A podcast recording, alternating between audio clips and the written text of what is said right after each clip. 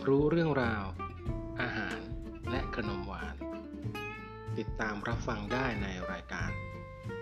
at untold 9 10 บอกเล่า 9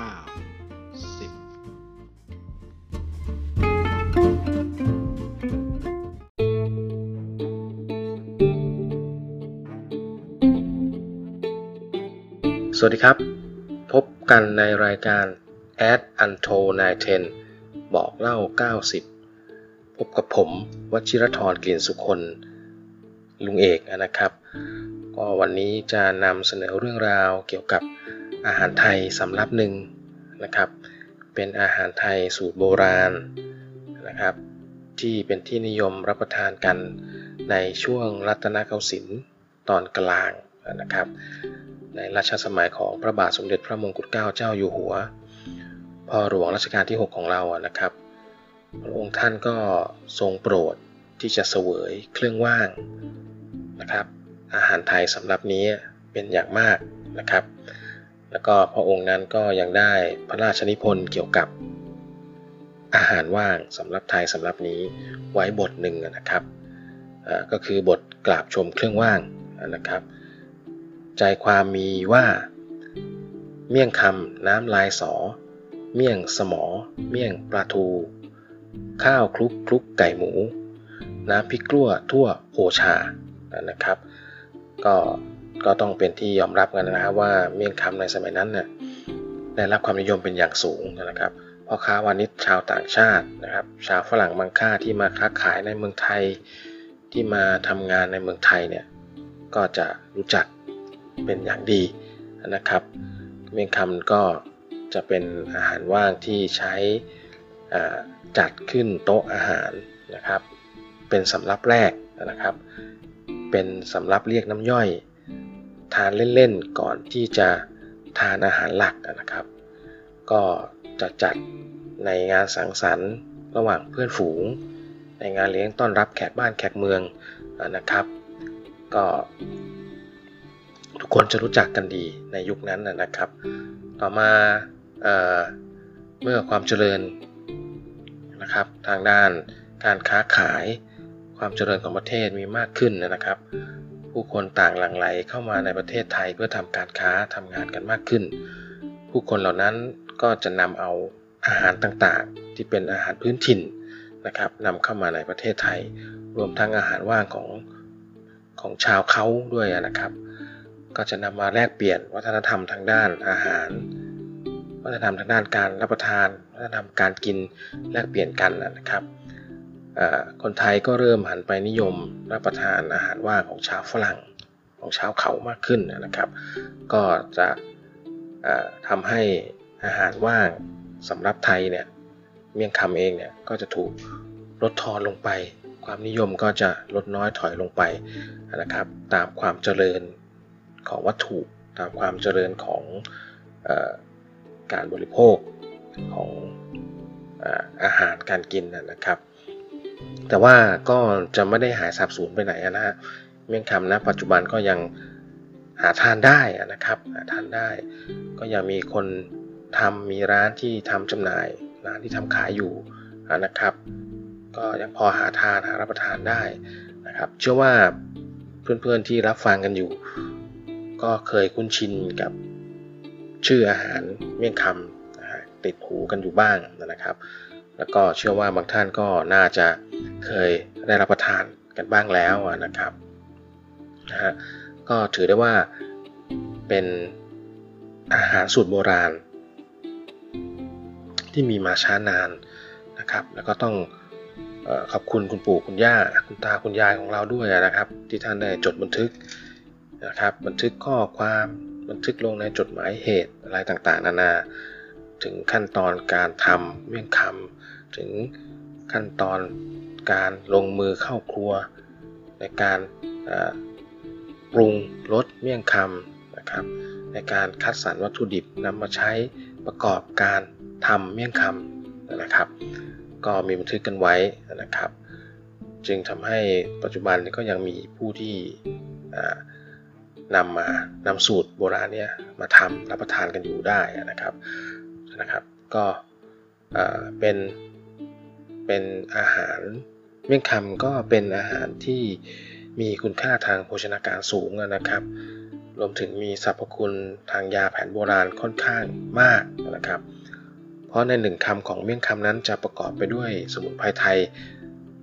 หลากหลายชนิดนะครับ ที่รวมกันอยู่ ในหนึ่งคำนั้นนะครับสมุนไพรไทยก็ขึ้นชื่อว่าเป็นยารักษาโรคนะครับบรรเทาอาการไข้บรรเทาอาการบาดเจ็บนะครับของร่างกายได้ดีนะครับเเราจะมาดูกันว่าในหนึ่งคำของเมี่ยงคำนั้นประกอบไปด้วยสรรพคุณจากสมุนไพรไทยเนี่ยมีสรรพคุณอะไรบ้างนะครับ หอมหัวแดงนะครับ อันดับที่ 1 ก็น่าเป็นหอมหัวแดง หอมหัวแดงก็มีสรรพคุณในการบรรเทาอาการหวัดคัดจมูกนะครับ สมัยโบราณนี้คุณปู่คุณย่าก็บอกว่า เมื่อคัดจมูกมีน้ำมูกเนี่ยก็นำหอมหัวแดงมาบูนะครับ แล้วนำไปใส่ห่อใส่ถุงถุงหอมนะครับเอาไปห้อยไว้ที่หัวนอนนะครับ แล้วก็สูดดมหอมหัวแดงตลอดทั้งคืนเนี่ยก็จะช่วยบรรเทาอาการหวัดบรรเทาอาการคัดจมูกได้นะครับหอมหัวแดงเองนั้นก็มีสรรพคุณช่วยบำรุง แล้วก็ปรับปรุงความสมดุลของธาตุลมของเราด้วยนะครับต่อมาก็จะเป็นขิงสดนะครับ ขิงสดก็จะช่วยในเรื่องของการบรรเทาอาการคลื่นเหียนอาเจียน วิงเวียนศีรษะได้นะครับ เมื่อเกิดอาการเช่นนี้เกิดขึ้นก็ลองหาน้ำขิงนะครับ มาทานก็จะช่วยบรรเทาอาการคลื่นเหียนอาเจียนวิงเวียนได้นะครับ ตัวขิงสดเองก็จะมีสรรพคุณในการปรับปรุงบำรุงธาตุไฟ ในร่างกายของเรานะครับ ต่อมาก็จะเป็นมะนาวมะนาวเองก็จะเป็นพืชสวนครัว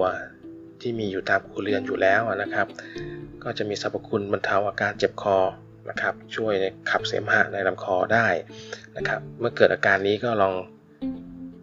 จิบน้ำมะนาวกับน้ำอุ่นนะครับ น้ำอุ่นผสมน้ำมะนาวดูนะครับ ก็จะช่วยลดอาการเจ็บคอ แล้วก็ช่วยขับเสมหะในลำคอได้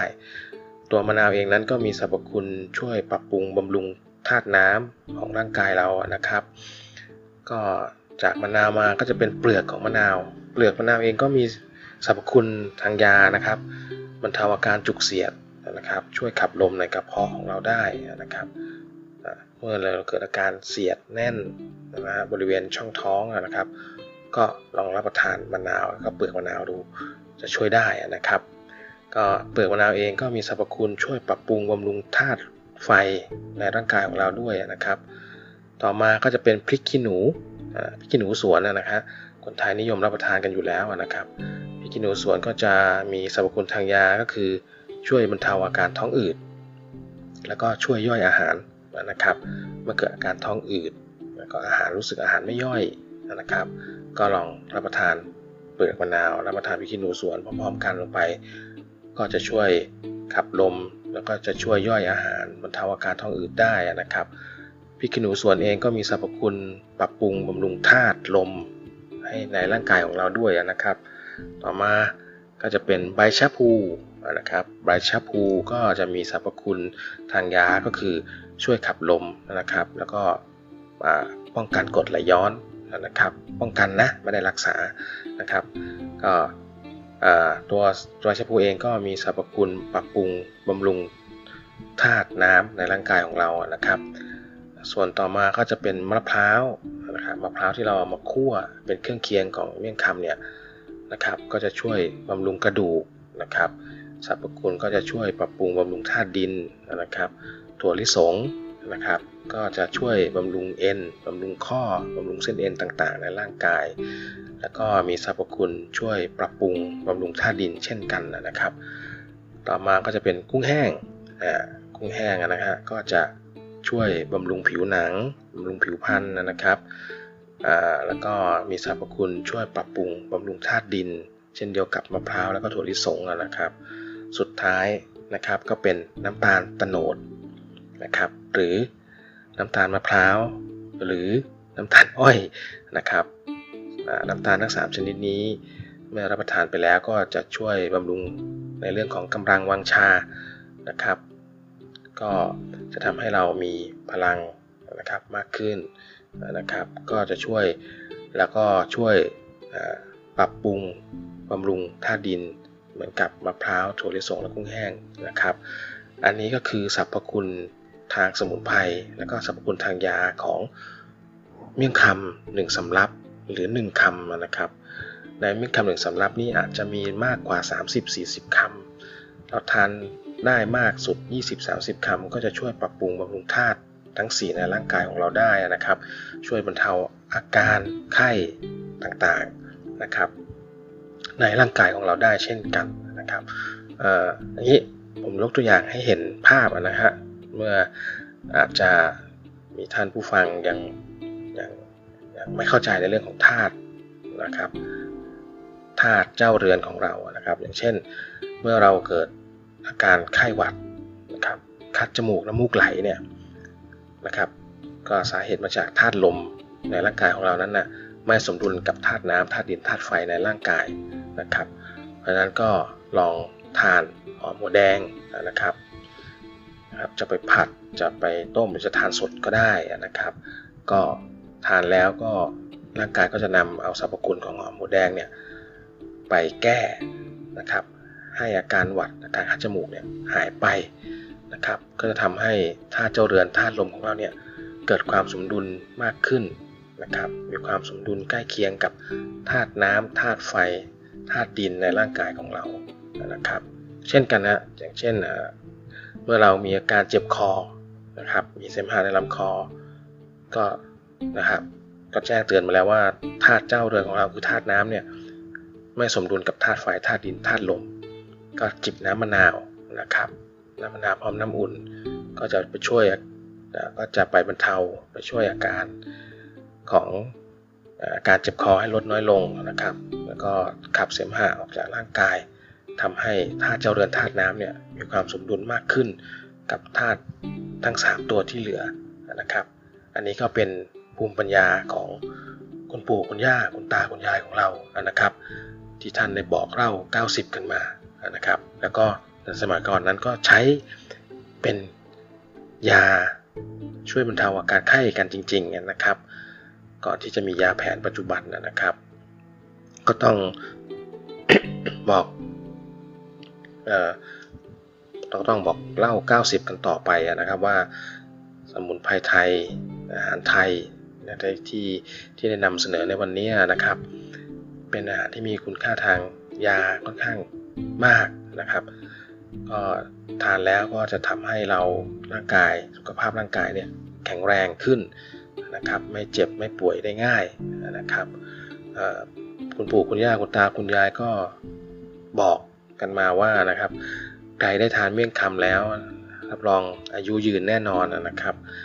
ก็ต้องเชื่อท่านนะครับ เพราะว่าสรรพคุณทางยามีมากเหลือเกินนะครับ ก็ในตอนนี้ก็นำมาเล่าเรื่องราวเกริ่นนำของอาหารว่างสำหรับไทยสำหรับนี้นะคือเมี่ยงคำเนี่ยเอาไว้ก่อนในตอนแรกนะครับแล้วเดี๋ยวในตอนหน้าก็จะมาเล่าต่อในเรื่องของการคัดเลือกคัดสรรวัตถุดิบนะครับ ในการนำมาทำเมี่ยงคำรวมไปถึงกระบวนการในการทำ เมี่ยงคำด้วยนะครับในตอนนี้ก็ต้องขออนุญาตลากันไปก่อนนะครับแล้วพบกันใหม่ในตอนหน้า สวัสดีครับ